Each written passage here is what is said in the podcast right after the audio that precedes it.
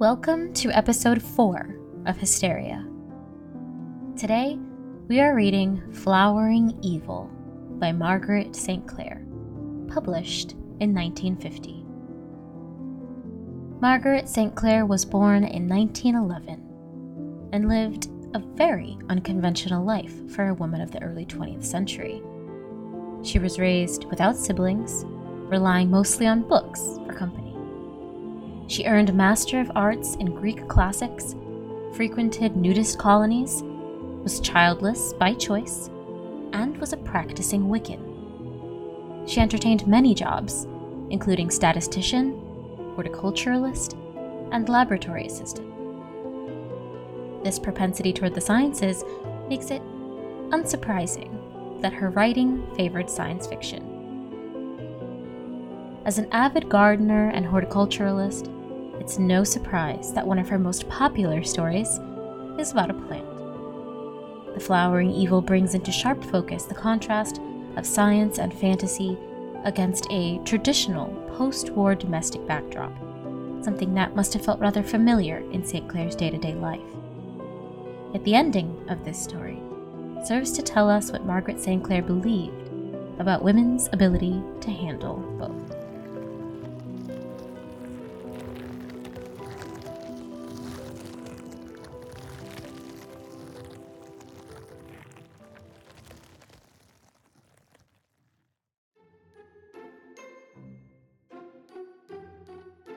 Captain Bjornson shook a grizzled head.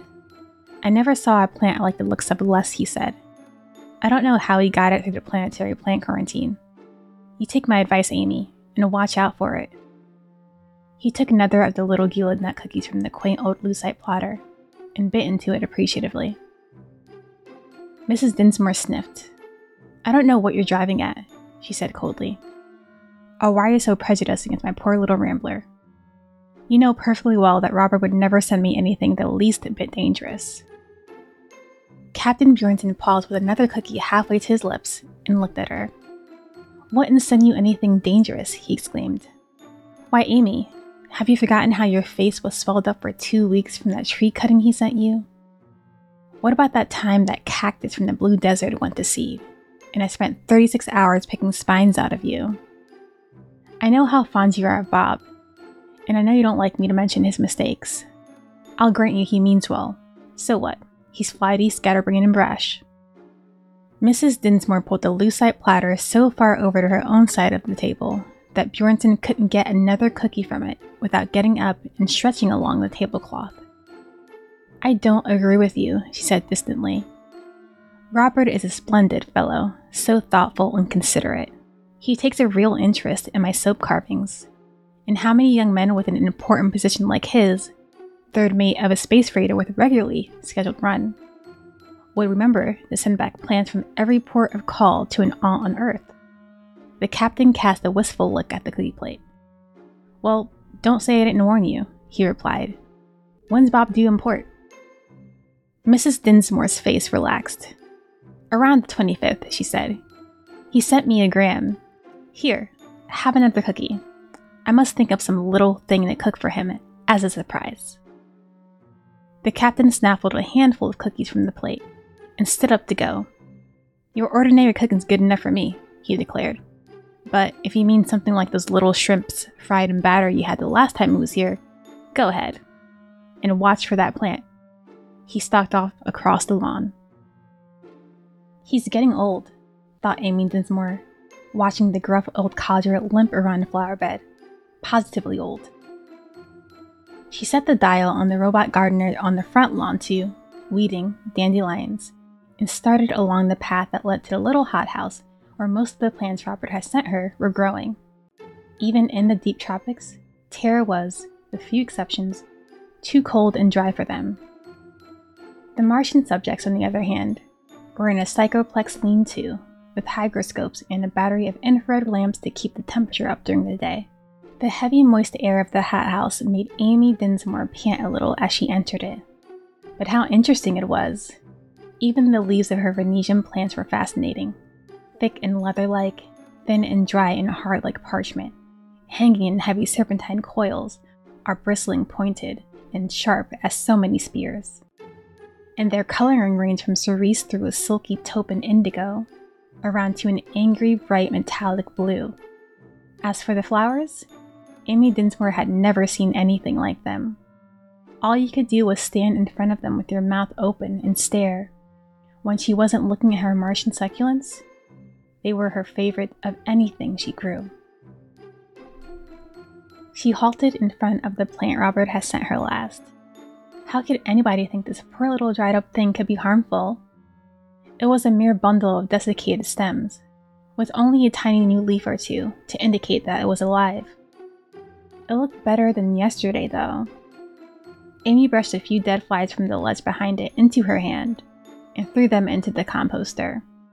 She liked to have things neat.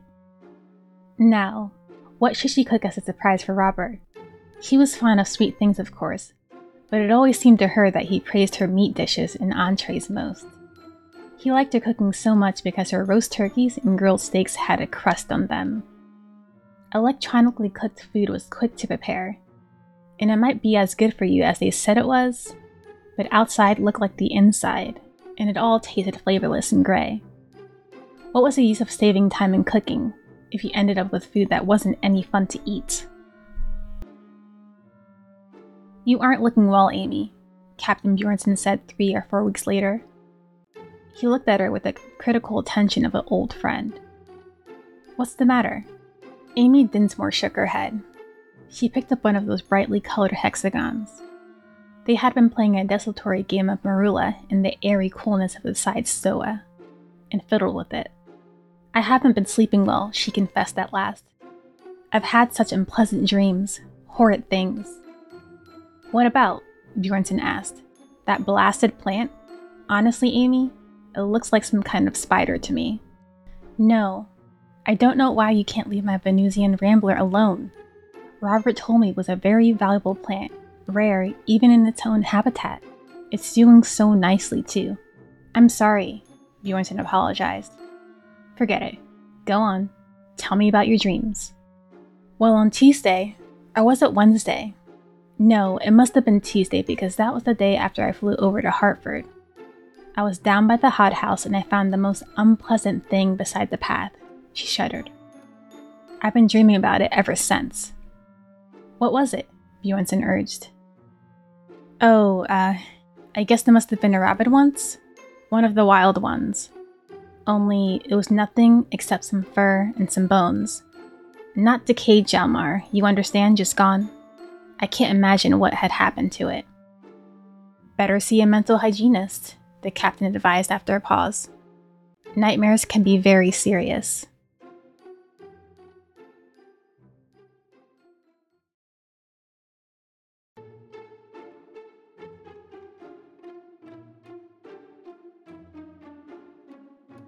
The next morning, very early, Amy turned on the floor with unsteady fingers. What a horrid dream it had been. She could hardly believe that it hadn't been real, and that she was safe and sound in her own bedroom after all. Outside, the noise that had awakened her, the jagged, unearthly caterwauling of a couple of tomcats promenading in the moonlight, came again. Ordinarily, it was a noise Amy disliked very much. The poor things always sounded as if they were in deadly agony. But now she was glad to hear it. Heavens, if it hadn't been for those cats crying and waking her up, she might still be asleep and dreaming. Dreaming about. about. blood. She turned the ceiling selector to summer sky, lay back on her pillow, and tried to relax. It was her favorite of all the ceilings her bedroom had, so lovely and calm and blue. And right now, she needed something lovely and calm. One thing was sure she wasn't going to stand this much longer. She didn't believe in pampering herself, but if she had that dream once more, she was going to take Bjornson's advice and see a mental hygienist. Gradually, Amy's nerves began to quiet. The cats had grown quiet too, except for an occasional outburst that sounded like lightning made audible. Her thoughts drifted lazily from Robert to her soap carvings. After a while, she went to sleep. The morning was sunny and bright, and she felt almost ashamed of herself for having let a dream affect her so seriously. She had finished her inspection of the hothouse and the succulent growing shed, and had started back to the house when she came on a bundle lying by the hothouse wall.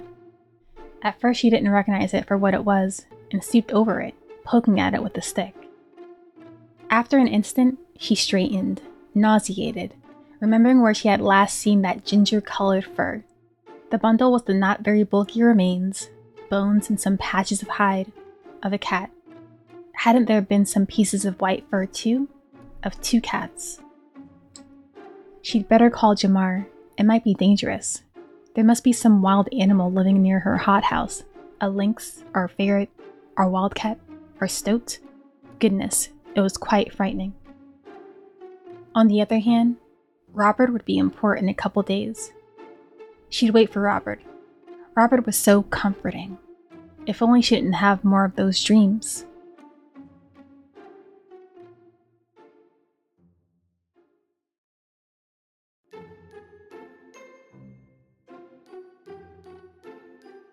Despite her apprehensions, her next night's slumber was profound and sweet.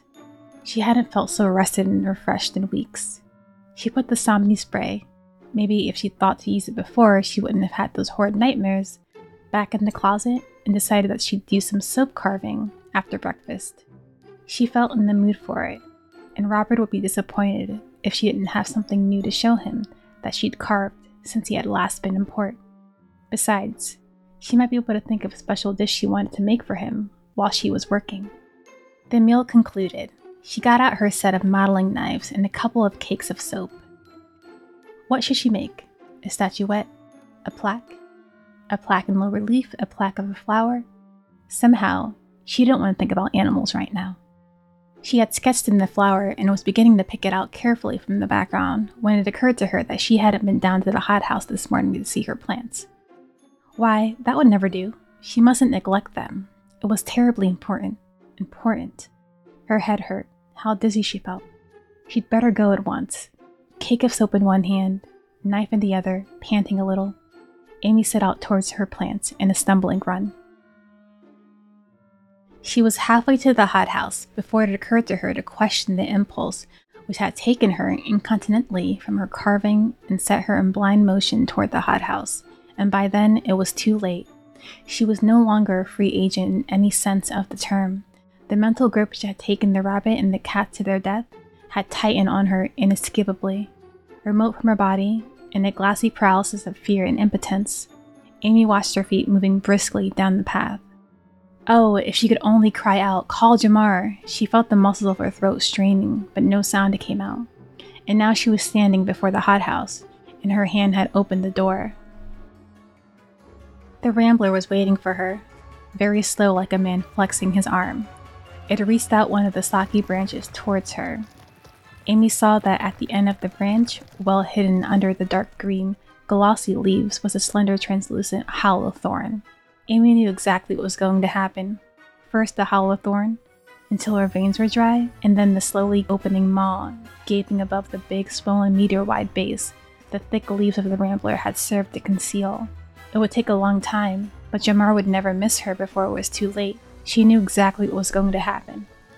The Rambler's branch moved delicately over the surface of Amy's right wrist, the one with the modeling knife. The other branches were drooping limply away from the purple pink of its swollen base, waiting while it hunted for the exact spot.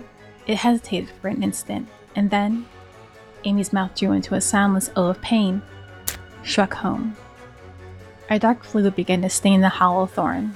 For just a fraction of a second, the Rambler's mental grip on Amy Dinsmore relaxed. She could feel a blind concentration on its own black enjoyment. And in that fraction of a second, Amy threw the cake of soap in her left hand straight into the Rambler's fleshy maw. The Rambler gripped her mind again, but it was a disturbed and feeble grip.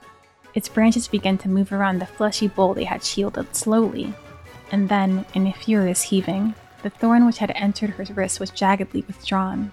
Amy, her wrist streaming blood, stared at the rambler for a moment, and then lunged at it with a menacing knife. Sitting outside on the ground beside the hothouse afterward, her forehead on her hands, feeling sick and faint, Amy had an idea. Gee on, Amy, this meat's good, Robert said. He was talking with his mouth full. I've eaten indigenous chow on three planets, four if you call the stuff they serve you in Uranus food. And it's my opinion there isn't any better cook anywhere in the system than you. Amy Dinsmore lowered her eyes. She could feel herself blushing through her cosmelac. Oh, thank you, Robert. Sure is, Bob, Hjalmar Bjornson said expansively. That gravy. She's the best cook on Terra all the time, but when you're in port, she gets sort of inspired. What kind of meat is this, though, Amy? And could I have some more? Of course, Amy said. She refilled Hjalmar's plate. By the way, Aunt Amy, Bob said, laying down his fork, after I sent you that last plant, I heard it was supposed to be carnivorous. I forgot to mention it in my last gram. You didn't get into any trouble with it, did you? No, it died, Amy said smoothly. I had to throw it out. Too bad. She brightened. Pass your plate, Robert dear, she said.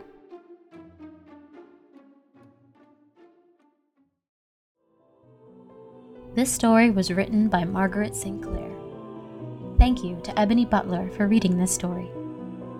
And a massive thank you to Tech Liminal for sponsoring this podcast. Go to techliminal.com to master the technology you need to run your life. Join the hysteria, find more episodes, and learn more about this podcast at hysteriapod.com.